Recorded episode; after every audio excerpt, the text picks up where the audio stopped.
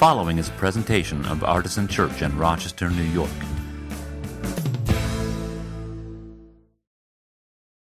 We want to welcome Carrie Starr. She'll be providing us with a sermon today. She has uh, been with us before. Uh, Carrie is a graduate of Northeastern Seminary, where she's currently pursuing a doctorate in leadership, scripture, and spiritual formation. She serves as the director of advancement for Northeastern while also teaching and developing women for leadership at Roberts Wesleyan. She's the author of three books, the mother of three children, and she's happy we only have two services instead of three. Let's welcome Carrie.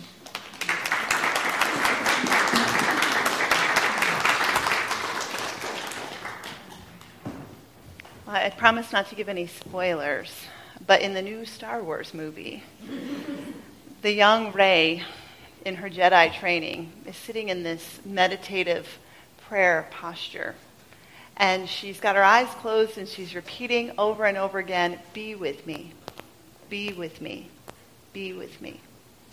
Now, you don't have to be a Star Wars fan to resonate with her prayer, with that meditation of longing for others to be with us, of someone to be with us in our times of trouble and pain and difficulty. And she's frustrated because, you know, she says, Be with me, be with me. She kind of opens her eyes, look, she's like, They're not with me. I'm, I'm alone. And I think we, often, we can resonate with that feeling of, of being alone. This is where the book of Psalms brings me comfort when I was in high school, a kid in my chemistry class always uh, talked, bragged about this thing that happened at his church on a Friday night. And I remember thinking, what exciting thing happens at your church at Friday night that like a teenage boy is so excited that he's got to get to? But um, after many weeks of him bugging me about it, I went, and it was his church youth group. And every Friday night, we would like play some games in the gym, and then we would um, come back into the sanctuary. We'd sing some songs. I really liked that. And then the, past, the youth pastor would read from the Bible, and then he would challenge us, and he would say, Raise your hand if you've read your Bible seven days this week. And all the kids raised their hands. And I thought that was super weird because I owned a Bible, but I didn't know you like read it. Like I love to read, I really like books, but this was like a shelf dwelling book. and so I thought, okay, um, I felt funny, like I was the only one not raising my hand, so, but I didn't want to lie about it because I'm a Girl Scout. so I decided that I needed to start reading the Bible, basically out of peer pressure. And uh, so I started reading the book of Psalms, and I discovered something I didn't expect to find. So when I was a kid, my father left our family before I was born. My mom was actually pregnant with me when my dad walked out. And so I grew up without a dad, and that was always a source of, um, of pain for me, and it made me feel incomplete. And I always longed to know and be close to my dad. Well, as I started reading the book of Psalms, I actually discovered the father I had been looking for. I learned things about God that I didn't realize, and there was a depth to his character that I found very attractive. I also loved the way the Psalms are written. Not only are they poems, which is pretty cool, but they're just full of all this mo- emotion, like the whole full range. There's pain and there's suffering, but there's also joy and delight and adventure, and it really draw me, drew me in. And now, as, a, as an adult looking back and looking at the Psalms, I can see why. There's 150 of these suckers, and a third of them are depressing. They're real. These are real people living in real time, being really raw and honest about what they're going through. And the other thing I love about them is that the Psalms, when you look at them overall, they tell the stories of God, how God has worked in the past. So there are these amazing stories of how God has provided and what He's done. And then they, they talk very candidly about what's going on in the present. What are the challenges? What are the difficulties, as well as the joys? They're very raw and right here they also are full of hope. There's this anticipation of God working in the future. There's this belief that God does care, that God will act, that, that there will be an intervention, and there's hope that comes from that. And you find all three of those in the Psalms. So this morning we, um, Autumn read for us Psalm 57, and I love this psalm. There are a few things in here that really encourage my heart. So the, the first thing, the very first verse says, Be merciful to me, O God, be merciful to me. The Psalms are really repetitive. Part of that's poetry, and part of that, think about this. Um, whether you have kids or not, you know, kids are not afraid to repeat themselves to get what they want. Right? Like they will just say the same things over and over and over and over again, and they will just keep doing it until you are like, okay, I'll give you your way. This is the state of the psalmist. Like the psalmist is just like not afraid to look undignified like a kid. We all grow up maybe a little too quick. And we're not afraid to stay in this humble posture of a child. But this psalmist is humbling, and I'm going to say herself, by the way. I think the psalm, I think the scripture is written for all of us. And as a woman, I read this from my perspective. So I'm going to read this from a woman's perspective. It says up top here that, you know, it's related to David, and there are parts of this psalm that I think relate to his story, but I think it can relate to all of us where we are. So I'm going to read it as if from a, a woman's perspective. So be merciful to me, O God, be merciful to me, for in you my soul takes refuge. Now, if you were a Hebrew living in ancient Israel and you use the word soul, it would mean something different than the way you and I use soul today. Today we talk about our body and our mind and our soul as separate things. But the Hebrews did not see themselves that way. They didn't separate into parts like that. When they use the word soul, this means the whole self. This is this psalmist is saying, "For in you my whole being takes refuge." So she's talking about her mind and the thoughts in her mind. She's talking about her physical body and the safety of her physical body, as well as her what we would call our spirit or our soul today. And she says that she's saying, "Lord, I entrust my whole self. I put my whole self in the refuge of you." And then she gives this beautiful metaphor that we don't see a ton in Scripture. A lot of the metaphors we see in Scripture are, are masculine. God is masculine, God is He. But I love this because this gives us a rare glimpse of, of God is feminine. The idea of a mother bird. Because she says, In the shadow of your wings, I will take refuge till the storms of destruction pass me by. Now, there are actually five different Psalms that use this metaphor. And we see this idea of God's wings throughout Scripture. And this image of Mother Bird is as a protector and a provider. So I don't know if you guys are into birds very much. My mom loves birds. And birds' feathers are really unique because on the outside, they have this like waterproof kind of component. They actually have these little like barbs at the end of them. They're really tiny, so you might not see them, but they make all the wings kind of click together, almost like a zipper. And that's part of what gives them that waterproof, that like protective shell. It's almost like armor. But the underside of the feathers are really like soft and fluffy. So if you've ever had like a down jacket or a down pillow or blanket, and there are like little fluffy feathers that end up everywhere. I had a down jacket once when I was younger, and I like would just leave a trail of little baby feathers.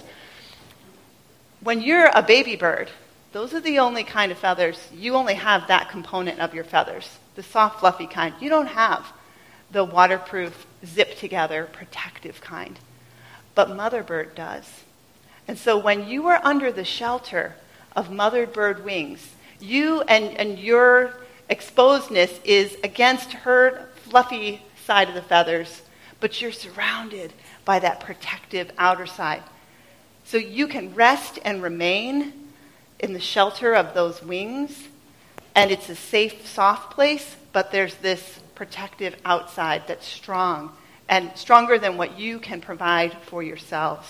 So keep that in mind as the psalmist goes on. In verses 4 and 6, we find out the kind of trouble she's in. Listen to this description My soul is in the midst of lions. I lie down amid fiery beasts the children of man, whose teeth are like spears and arrows, whose t- tongues are sharp as swords. When I hear this, I think of one of the most like painful things that another person can do to us, and that is use their mouth to speak words against us. When you think of um, either abusive things that people can say, harmful things, untrue things, when people say untrue things about you, isn't that just like a sword through your soul? You know, think of maybe some the un, an untrue thing. It could even be a, have come started from a misunderstanding. But people are saying things that aren't true about you, and how did that impact you at school, or at work, or in your family? It's it's it's like teeth like knives. People can just use their words in such harmful ways. And we just feel devastated. This psalmist describes it as a destroying storm.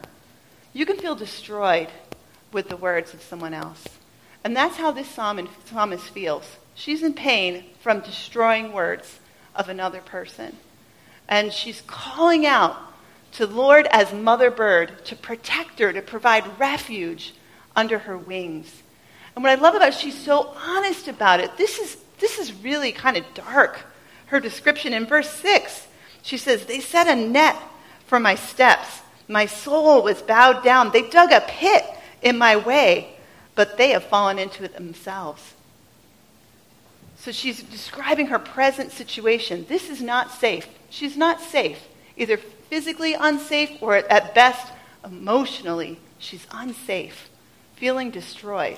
But she's saying, she's almost doing this kind of self talk where she's saying, But I remember, God, what you're like and what you've done. In verse 2, she says, I cry out to God Most High, to God who fulfills his purpose for me. So there's this sense of, okay, I know how God has worked before, and I know that there's this sense that he's got a plan for me in the future, and I believe that. I'm going to state that as a fact. But where I am right now, this is a desperate situation. And she's very real about it. Now, this is something that we, we struggle with. When it comes to pain, we're not really great at dealing with pain. We tend to do one of three things with pain. One thing we try to tend to do is maybe just kind of ignore it. Right? Like just pretend it's not real. Just keep smiling. You know, I had this t shirt in high school that just said, Don't worry, be happy. Like that was my theme song. Like, you know, it's all good and just keep smiling. And sometimes in Christian circles, even that can be like, we think there's an expectation, we have to do that right? That we always have to be happy and act like we've got it all together. So that's one way we can deal with pain. And that actually can cause more pain, can it? When we have to pretend we're in pain, that we're not in pain when we really are. Or we can, uh, we can try to numb our pain. And there are all kinds of ways we can do that. We can do that with substances, we can do it with Netflix, like just numb the pain. Just something from the outside to numb it and make it go away because I just can't take it. But what the psalmists invite us to do is be honest with our pain, to be real about it, to, to like acknowledge it and call it what it is. And the psalmists invite us to be very real to God about it, which is perfect because you know what? God is the one who can actually do something about it. That's what the Psalms tell us. Bring those, bring that pain, Bring those frustrations, bring them to God. He can handle it. Sometimes we're way too polite with God. You know, like we think He's going to get offended or like stop talking to us or something if we're like honest with Him about what's going on. Where Scripture makes it so clear that He already knows. You're not going to surprise Him, and you're actually not going to like offend or upset Him, at least if the Psalms are true. Like I said, one third of them are, are people being really honest about the things that bother them. And they even say, God, where are you?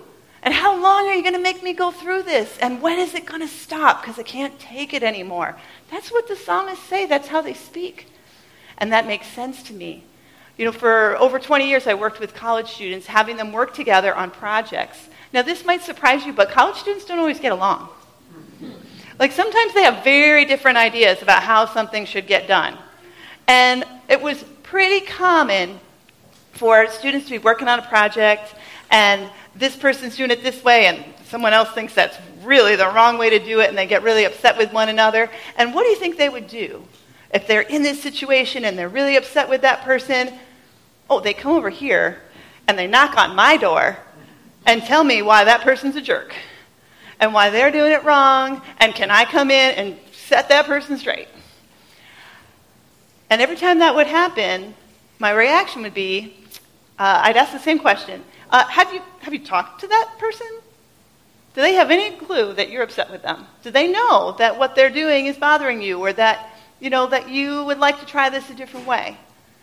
And I would say nine times out of ten, they would just like look at the floor. Uh, no, I haven't done that. I don't think they would be very responsive to me. You know, or whatever the, excuse, the excuses. And I would say, go back, talk to them, then come back with me. I mean, the worst part, sometimes they'd gather a whole group of people, right? We, we all, Carrie, we all agree they're a jerk. Got to do something about them. Okay, all of you go back and talk to that person because they probably don't even know, they can't even do anything about it. This is what we do when we're in pain, when we're frustrated, when we're confused, when we, when we don't know where the heck God is. Instead of saying, God, where are you? We just walk away. We, or we go talk to other people about it, but we don't talk to God about it.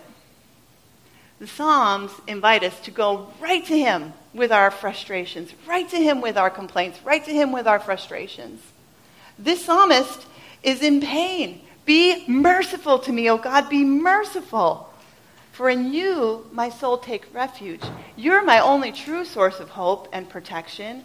I know you can help me, but I need help now. I've got people saying stuff about me. I am in pain.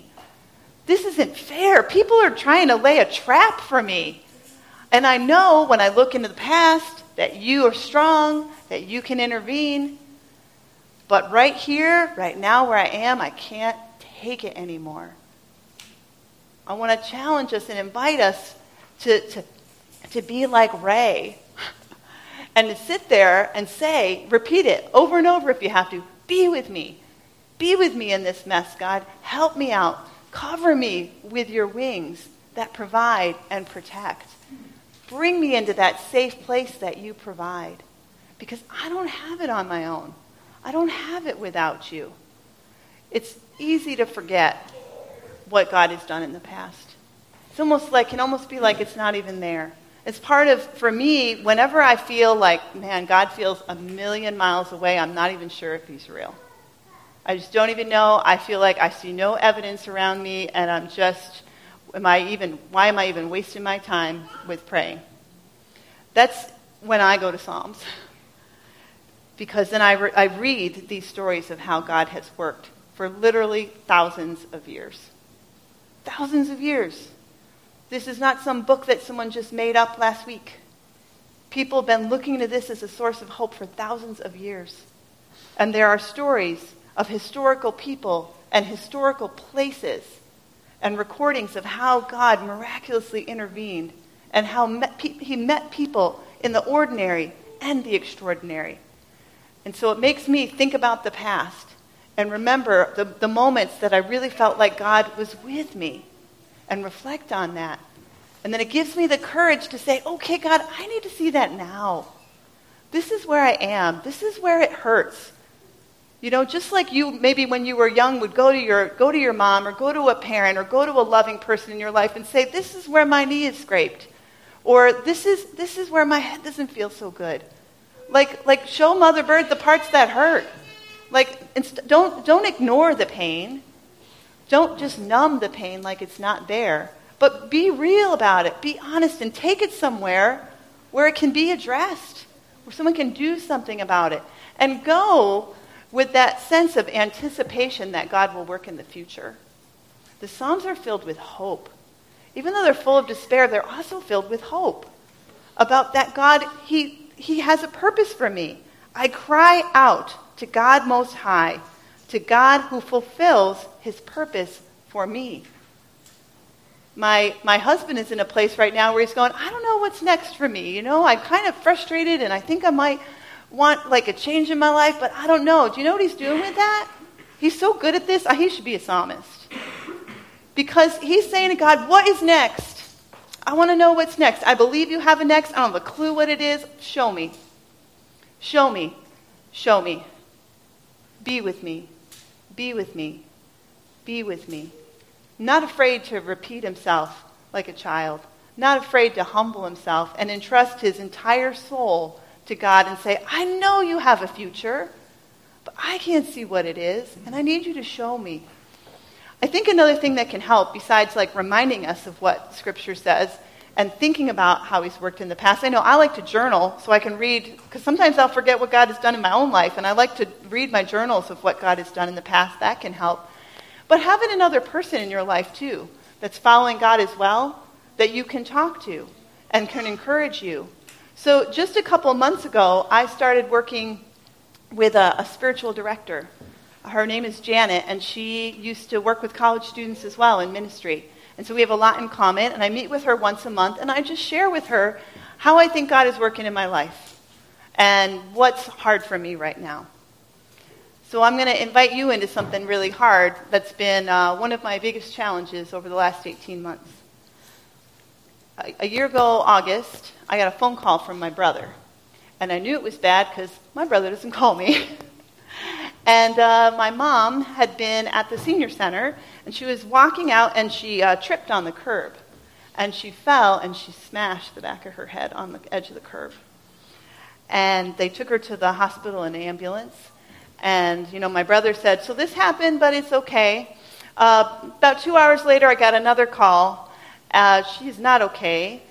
They did a CAT scan. She's got a brain bleed, and we're rushing her to a major medical center for brain surgery. You need to get here as soon as possible. My mom lives five hours away. I got there in less than five hours. On the wings of an eagle, I flew. And um, when my mom woke up, uh, she did not know who I was. It was really scary. And uh, I felt really helpless. And I said, God, where are you? My mom is like one of the most loving, sacrificial people you can know. My mother bird, my original mother bird that I remember and uh, it was very painful. Fortunately, my mom, uh, she did improve, and she was moved to, to rehab. Uh, she moved out of the ICU into regular and then rehab, and then um, it was clear that mom was never going to be the same. She's going to know who I am, she's going to know her surroundings, but her physical body doesn't work the same, and her mind doesn't work the same, and she's going to need more help. And uh, how are we going to pay for it? So I start this really complicated, difficult process. If anyone has worked with aging parents or special needs people, uh, there are all these services out there, but it's like you have to navigate a maze to get them. And just when you figure out the maze, it's like it all switches. And it, I felt like I was trying to put together a jigsaw puzzle, and someone kept taking away the pieces and hiding them from me. That's how it felt. So I finally, finally find an assisted living center for mom to live. And we finally kind of get Social Security to, to say, yep, here's the money that your mom deserves. And um, um, a month later, I get a letter in the mail, up, oh, we've cut off her benefits. And I drive five hours, and I have to get my mom in the car, and she can't move very easily, and we got to drive to this place and go up these stairs and wait for hours, and someone finally talks to us, and they reinstate her benefits. This happens three times just in the last six months it's exhausting. If you're tired listening to me, which you probably are, I was really tired of doing it. And I just want to say, I quit. I don't know how to do this, and it's not working, and I just want my mom to have the benefits she deserves so she can like be okay in this place that she's finally happy and healthy. So I go a third time. The people tell me, the caseworker says, Your mom's all set. I come home. We're getting into the holidays, and I'm not planning on. I've been traveling five hours to go see my mom every month for 15 months straight. And I, um, I'm thinking it's fine. I get another letter in the mail. We've cut off your mom's benefits. And I get a call from the assisted living center saying, you, you have a week to get the money for your mom. And I'm thinking, okay, it's, it's Tuesday. I can't take off of work this week. I can't drive down there, bring her. How am I going to do this? And I've tried calling, never works. No one even answers. So I go to see Janet for my scheduled appointment.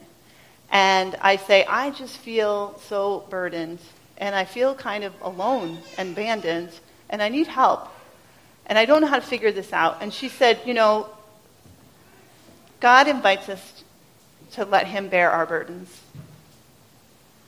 So I'm in this place of pain and confusion, and she says, Invite Him to bear your burdens.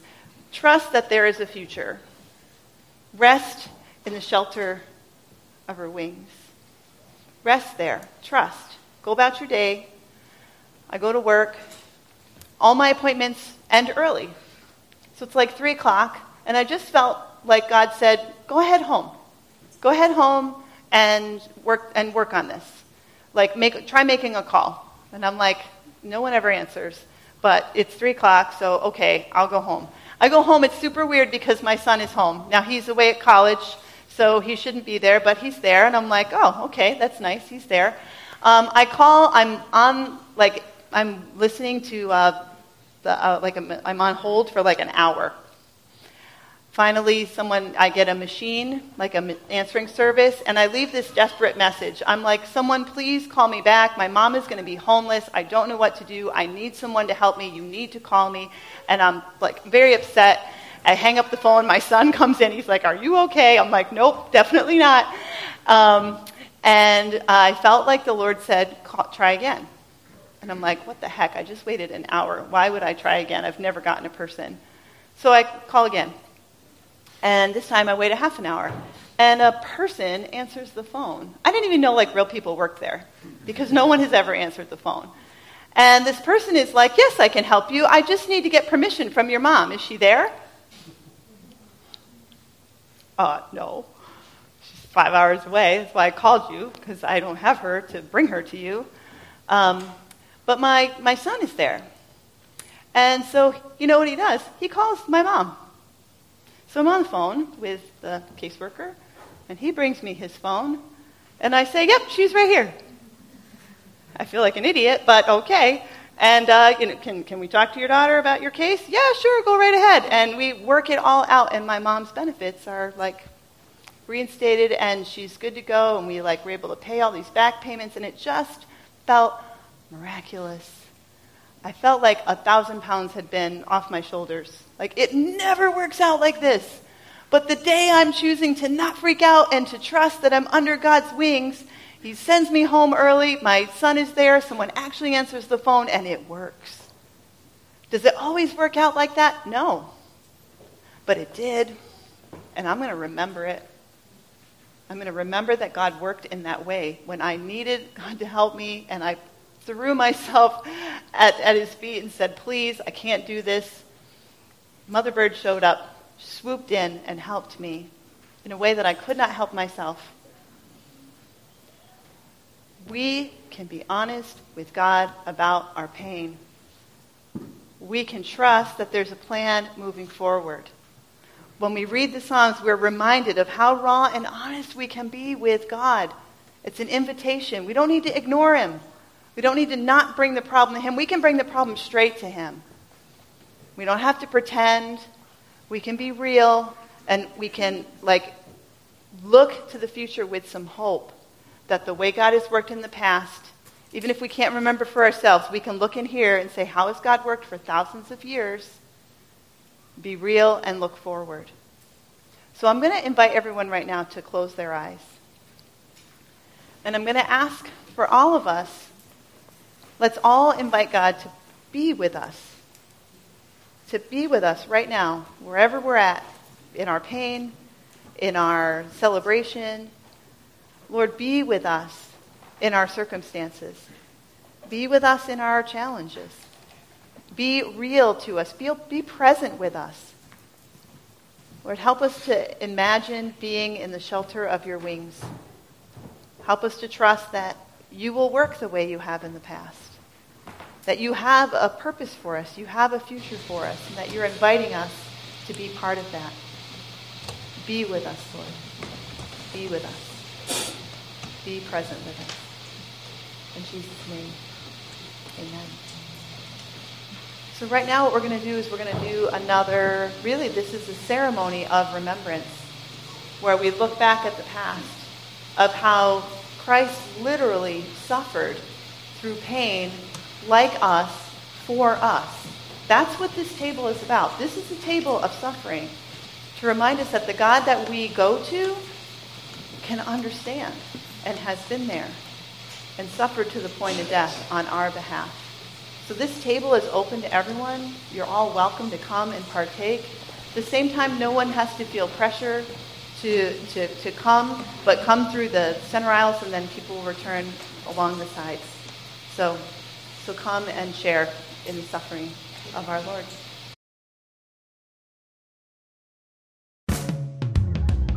For more information, visit us at artisanchurch.com